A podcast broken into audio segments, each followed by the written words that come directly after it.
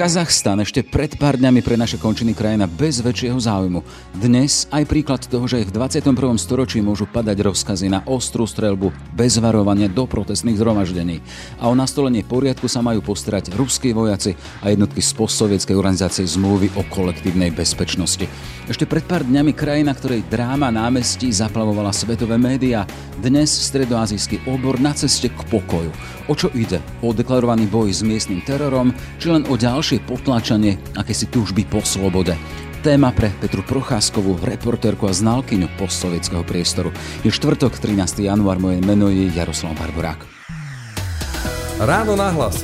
Ranný podcast z pravodajského portálu Aktuality.sk. Ešte raz teda Petra Procházková, česká reportérka s dlhým profesným príbehom v postsovietskom priestore. Vítejte v Ráno nahlas. Dobrý den. Pani Procházková, taká tá základná otázka, o čo ide v tom Kazachstane? Ktoré verzii udalosti veriť, lebo hovorí sa tu o akýchsi protikazašských teroristoch alebo o občianskej nespokojnosti, ktorá v úvodzokách až vyvrela do tých verejných nepokojov? To právě není buď a nebo. E, ta e, situace je tam mnohem e, složitější a taková barevnější, než se nám třeba i daří popisovat v novinách. Ostatně lidé mají rádi černobílé příběhy, na jedné straně hrdinu a na druhé straně padoucha a ono to tak většinou bohužel v těchto situacích není a není to tak ani v Kazachstánu. A ten původní příběh, který jsme sledovali, jakási vzpoura občanů, vzpoura lidí proti režimu, který je zjevně okrádá, který je skorumpovaný a který eh, zkrátka nedobře spravuje jejich zemi, tak ten příběh se záhy změnil v takový chaos, ve kterém se málo kdo vyznal, eh, do kterého se zapojily i síly, řekla bych, které nepříliš vyvolávají sympatie, kde se začalo rabovat, rabovaly se obchody, to určitě nedělá dělali běžní občané, kteří původně požadovali zvýšení platů. A zároveň, protože Kazachstán patří do té středoazijské eh, do toho středoazijského prostoru, kde stále vládne taková ta klanovost, eh, spíš ne, než parlamentarismus, eh, tak se tam zapojilo do té, do, do, do té rvačky vlastně i jakási kolize, jakýsi konflikt jednotlivých klanů. A tohle všechno se smotalo do jednoho klubka, a e, vzniklo to, co jsme potom pozorovali ty poslední dny, střelba do davů, vykrádání obchodů, velká kriminalita, ale také zoufalí lidé, kteří prostě chtěli pokračovat v těch mírných protestech a už to nešlo. Keby jsme teda mali rozvíjať to klubko, hovoríte těch různých e, záujmů a starostí, čo je to nejdůležitější pre vás? Pro mě je nejdůležitější to, že ta dlouholetá nadvláda klanu eh, bývalého prezidenta Nursultana Nazarbájeva, který odstoupil z funkce v roce 2019 a de facto předal moc současnému prezidentovi Tokajevovi, kterého pokládal za poslušného následníka, který vlastně bude dále udržovat ten systém tak, jak on ho nastavil už v počátku 90. let minulého století, tak tohle schéma prostě přestalo občanům Kazachstánu vyhovovat.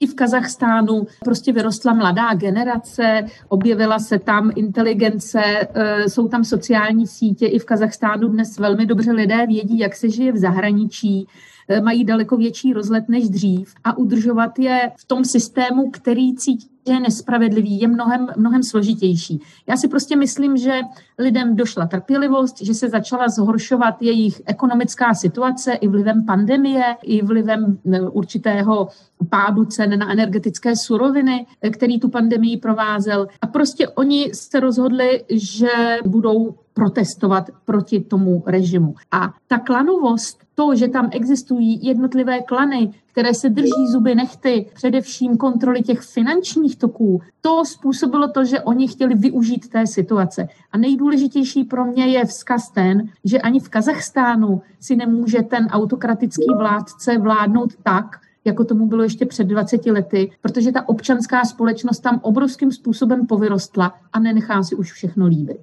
Klanovosť, ale vieme teda, že samotný Kazachstan je definovaný jako prezidentská demokracia. Spomínali ste Nurzultana Nazarbajeva, ktorý tam bol v podstate e, neobmedzeným vládcom 30 rokov. Rok 2019 spustil Kasima e, Tokajeva. Tu, keď ste vy začínali tým, že tí dobrí a tí zlí, v prípade e, Tokajeva hovoríme o zlom či dobrom, ak ten Nuzurtal Nazarbájev, ktorý bol vyhlásený až na doživotného prezidenta krajiny, potom to pustil, e, tam asi neuvažujeme, či to je dobré alebo zlé. Víte, já vždycky se snažím být strašně opatrná v těch soudech, Střední Asie bylo takové území, kam já jsem ráda jezdila, když jsem pracovala jako zpravodaj se sídlem v Moskvě. Tehdy byly strašně levné letenky, takže jste se ráno rozhodl a odpoledne jste byl v Kazachstánu nebo v Uzbekistánu. A to jsou prostě země, které můžeme poměřovat naším středoevropským měřítkem parlamentarismu, ale e, narazíme. E, prostě ty země mají trochu jiné tradice, jiný způsob vnímání vládnutí, ten, ten, jak si ta tradice toho parlamentarismu, tak jak ho chápeme v Evropě, Eh, tam prostě není. Takže já neříkám, aby jsme rezignovali na lidská práva, ale je třeba vidět tam místní specifika. Takže když se ptáte na Tokájeva a Nazarbajeva, jestli jsou zlí nebo hodní, no tak pro část občanů, především pro ty, kteří patří třeba do té skupiny i etnicky velmi často nebo klanově, no tak jsou dobří. A pro ten zbytek jsou často zlí. Ale u toho pana prezidenta Tokájeva bych chtěla podotknout, že při nejmenším on se snaží. On eh, pochopil, že ten způsob, kterým eh, vládnul zemi Nazarbájev, už prostě dnes není možný. Nesnaží se z Kazachstánu samozřejmě udělat zemi, která by odpovídala našim představám o tom demokratickém řízení a správě země, ale snaží se udělat určité reformy, kterými chce ty lidi uklidnit. Jak dalece jsou upřímné a poctivé, to teprve uvidíme. Ale určitý progres tam přece jenom vidím. Je to diplomat, je to člověk vzdělaný, je to člověk, který vládne Kazachstánu rukou přísnou, ale není to diktátor. Není to někdo, koho bychom mohli zařadit automaticky do té krabičky, do té kategorie úplně zlý, špatný člověk. Tím se může stát, ale zatím ještě nejsme si jisti. No ale keď dáme do kontrapozície aj e, ten príkaz alebo to uvoľnenie pre bezpečnostné zložky, môžete strieľať do davov aj bez varovania, tak toto je vážná věc. Já jsem přesně čekala, že, že to řeknete. Ano, uh, ono, já jsem ten příkaz také, když jsem si ho přečetla poprvé na sociálních sítích, tak mě to uh, vyděsilo. Samozřejmě, že ano, byla to, byla to chyba, ale ono to nebylo myšleno, nebo on to teď tak vysvětluje a já tomu celkem musím věřit. To bylo ve chvíli, kdy na ty administrativní budovy útočili lidé ozbrojení. A ten příkaz zněl, můžete střílet na ty, kteří se nevzdají. Samozřejmě, že to je špatně, že vůbec to nemůžeme dopustit, vůbec, aby nějaká střelba do občanů, kteří požadují, mají nějaké požadavky, Eh, aby byla zahájena. Ale že by tam padlo, aby stříleli do neozbrojeného davu, tak jak se to tady potom někdy prezentovalo, to úplně pravda není.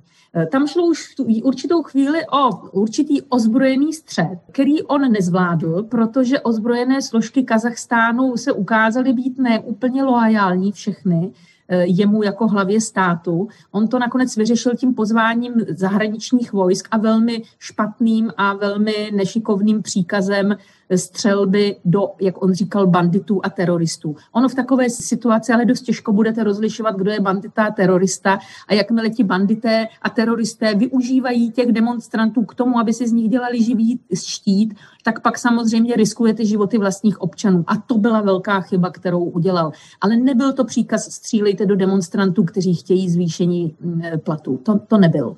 A odkiaľ pochádzali vlastně tí, keď hovoríte banditi a teroristi, teda, ktorí využívali mali tie živé štíty z tých obyčajných nespokojných ľudí, ktorí mohli byť naozaj motivovaní tým, teda, že naozaj sa nám aktuálne žije zle a pri tých drastických avizovaných zdražovaní napríklad toho skvapalneného plynu, ktorým oni tankujú, tak to bolo až také o život.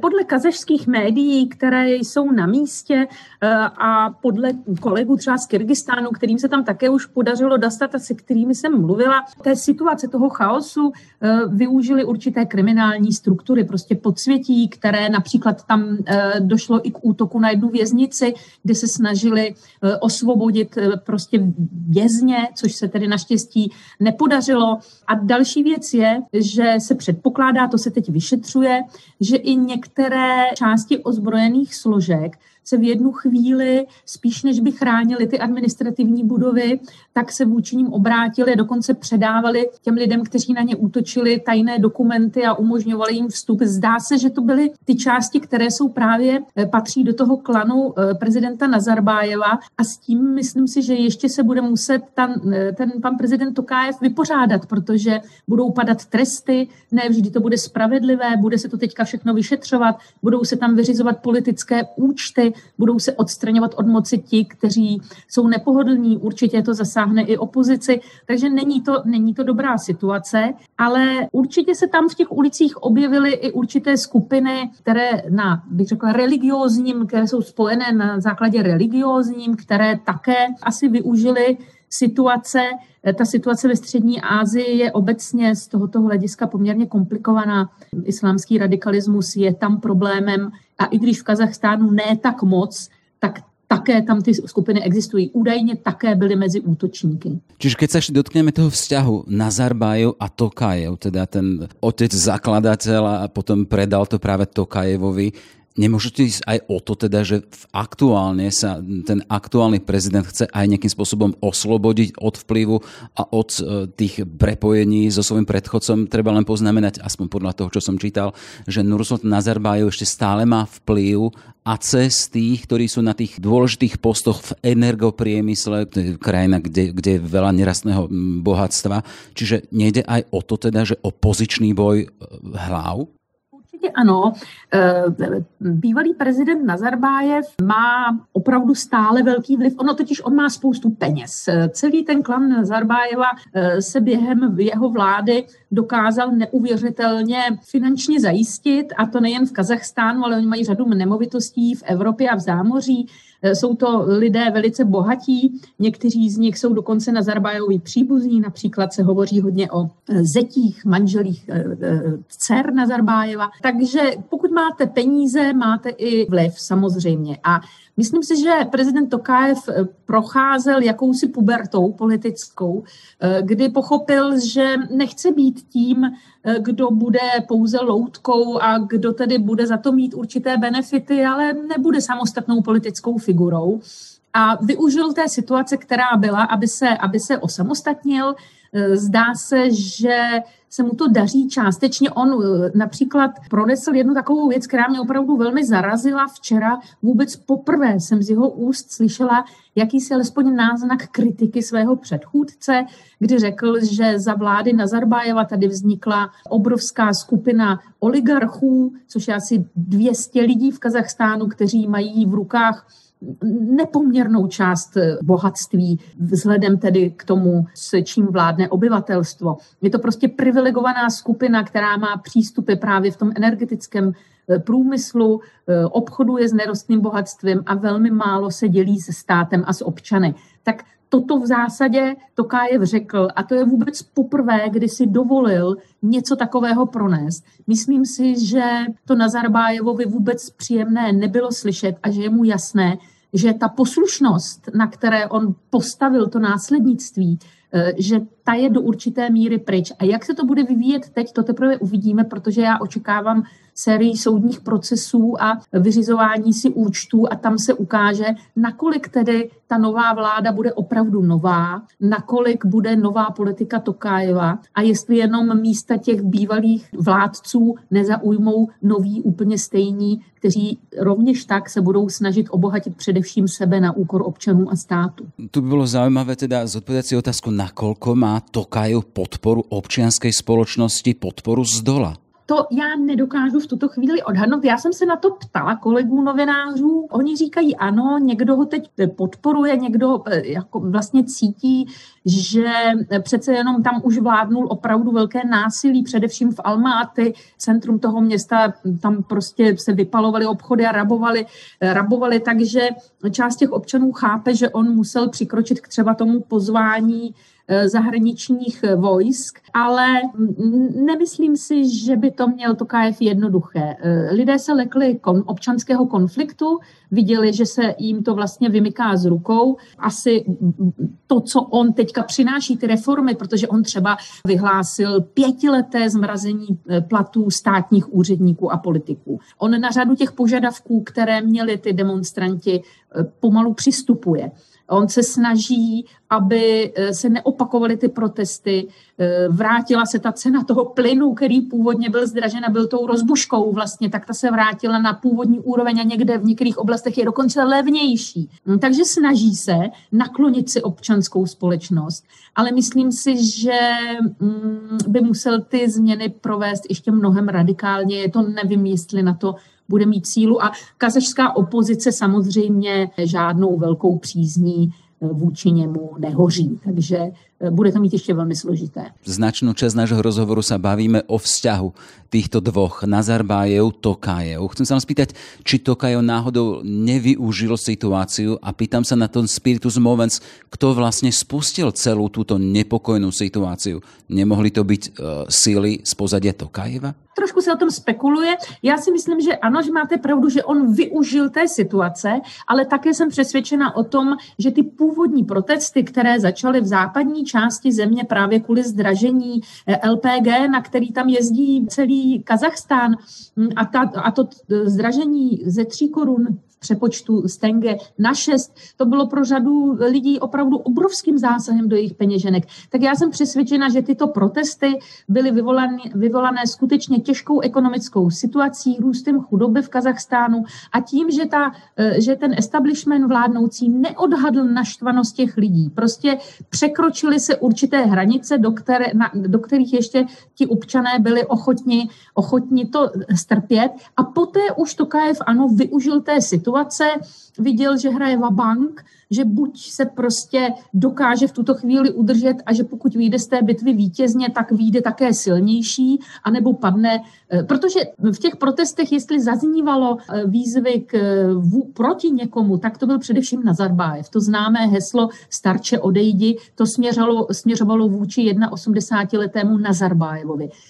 protesty proti Tokájevovi, jeho jméno se eh, na těch, eh, na těch demonstracích vlastně neobjevovalo. Takže on skutečně té situace se snaží využít. Začali dotknout eh, toho pozvania tých síl z tej postsovětské organizace zmluvy o kolektivní bezpečnosti Čiže do Kazachstanu prišli e, vojaci či z Ruska, či z Bieloruska, z ďalších postsovětských krajín. E, vieme, že včera, teda nahrávame v stredu, v útorok vyzvali Spojené štáty Moskvu, aby stiahla svojich e, vojakov, aby vypočuli hlas Tokajeva, ktorý hovorí, že do dvoch dní by chcel, aby odišli a Moskva sa spiera a hovorí, že stiahneme, že vtedy, keď tam bude pokoj. Čo to je za signál?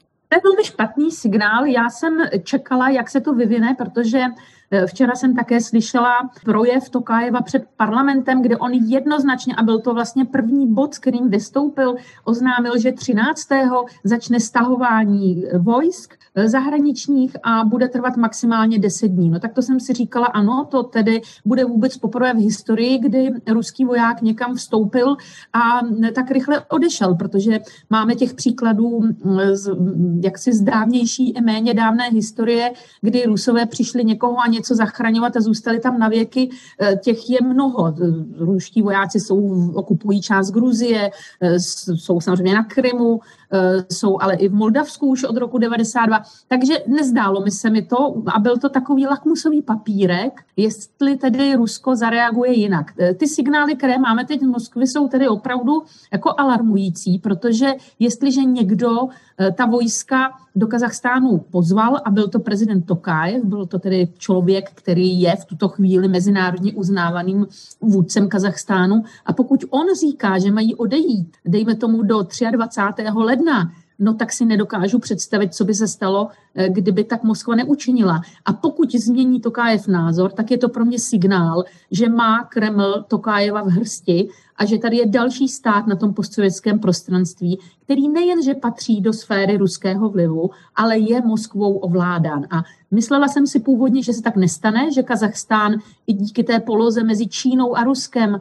má poměrně výhodnou strategickou pozici a že uměl balancovat v té zahraniční politice a udržovat si dobré vztahy i se západními zeměmi, ale pokud by se to teď změnilo, tak je to tedy velmi špatný, velmi špatný signál. Ale počkejme si do toho 23.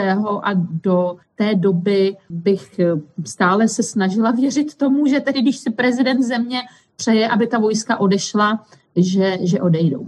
Boli už viacerí prezidenti a vodcovia národov, ktorí si to prijali a máme skúsenosť, teraz volám s Prahou, máme tu Pražskú jar, keď prišli a odišli po 30 rokoch. To vám niekedy zasvítilo takáto červená pri uh, tomto príklade? E, ano, zasvítilo a zasvítilo i proto, že úplně ten první den, kdy Tokájev prohlásil, že pozve armády států organizace dohody kolektivní bezpečnosti, tady de facto vlastně především ruské vojáky, tak na mé oblíbené ruské stanici Echo Moskvy její šéf-redaktoru Alexej Venediktov vydal takový příspěvek, který poukazoval na eh, jaksi podobnost Kazachstánu s Československem 68 a s Maďarskem 56. A pokud jemu, což je poměrně konzervativní novinář, který ne tak vždycky úplně ostře kritizuje Kreml, pokud tento člověk, velice zkušený novinář, okamžitě vystoupil s touto paralelou, tak mě to samozřejmě také zasvítilo, i když jsem si říkala, no ale tady přece jenom už žijeme v jiné době. Rusko má spoustu starostí na západní u svých západních hranic. Eh, jedná teď eh, o, o, o Ukrajině, to je jeho hlavní starost. Kazachstán nijak neohrožoval, nikam se a Kazachstán nechtěl zařadit mimo ten prostor vlastně ruského vlivu. Eh, takže ty důvody jsem tady neviděla, ale teď se začínám obávat, že ty špatné prognózy se nám mohou naplnit taký ten spiritus movens pre mňa, prečo do tejto témy som šiel. Mám skúsenosť s tínedžermi, ktorí hovorí, ale prečo sa my zaujímame o krajiny, ktoré sú na tisíc kilometrov vzdialené od nás, hoci sa tam hovorí aj o násilí, o tom, že je tam príkaz môcť strieľať do davov. Vy ste strávili v tom priestore XY rokov. Tá vaša skúsenosť, prečo sa venovať aj takýmto vzdialeným témam a príbehom? Tak máte pravdu, Almaty je mm, od nás skoro pět tisíc kilometrů, je to, je to kus světa, ale eh, já i když to srovnám třeba s tou dobou těch 90. let, kdy já jsem působila v Rusku a, a létala jsem tady po tom, eh, po tom prostranství, o kterém se teď bavíme, tak svět se strašně zmenšil. Strašně se zmenšil tím, eh, vlastně tou globalizací, těmi komunikačními prostředky, my najednou, nebo aspoň já se cítím daleko víc teď součástí teď těch vzdálených oblastí, které byly tehdy opravdu vzdálené, dnes mi tak vzdálené nepřipadají. A to, co se děje ve střední Asii, podívejte se to, co se děje třeba v Afghánistánu, jak zásadním způsobem ovlivňuje to, co se děje u nás nebo v zámoří. Takže svět eh, nemůžeme rozdělit dnes už na oblasti, které nás nezajímají, protože jsou daleko a na ty, které jsou za humny, i když, a to samozřejmě platí stále, Eh, události, které se odehrávají na bělorusko-polské hranici anebo na Ukrajině, samozřejmě ovlivňují životy na Slovensku i v České republice mnohem zásadněji a jsou naší prioritou. To ale neznamená, že bychom měli zcela opomíjet to, co se děje ve střední Asii, to, co se děje v Číně, v Kazachstánu, v Afghánistánu. Je to důležité, protože se nás to může dotknout. Svět je příliš globální na to, aby jsme se tady obehnali ostnatým drátem a mysleli si, jako někteří naši politici, že se dokážeme před těmi vlivy uchránit. Už jenom to, že kdyby, byla třeba, kdyby byl velký válečný konflikt ve střední Asii, eh, tak budeme čelit obrovské migrační vlně. Především vy a my zcela určitě. A ještě ty další funkce té žurnalistiky, která se zaoberá aj zahraničím, je takéto zrkadlenie to, čo sa deje v iných štátoch, to môže nastaviť nejakým spôsobom zrkadlo aj našemu domácemu prostrediu. A chcem sa na záver spýtať, že čím nás zrkadlí situace v Kazachstane aktuálnych dní? Tak já si myslím, že určitě ta aktivita občanské společnosti, eh, která ještě donedávna třeba v té střední Asii byla opravdu mizivá a příliš neexistovala, tak se ukazuje, že nakonec, a můžeme tady eh, si spřádat různé teorie, kde jaký oligarcha a politik eh, tahá za šňůrky a rezignovat na to, že vlastně něco dokážeme, tak já si myslím, že Kazachstán je příkladem že občané, když se rozhodnou, tak dokážou spoustu věcí změnit a když ne změnit, tak dát je do pohybu. Takže určitě nikoliv rezignovat na veškeré eh, jaksi legální občanské projevy Eh, toho, co chceme, nebo naopak toho, co, co nechceme.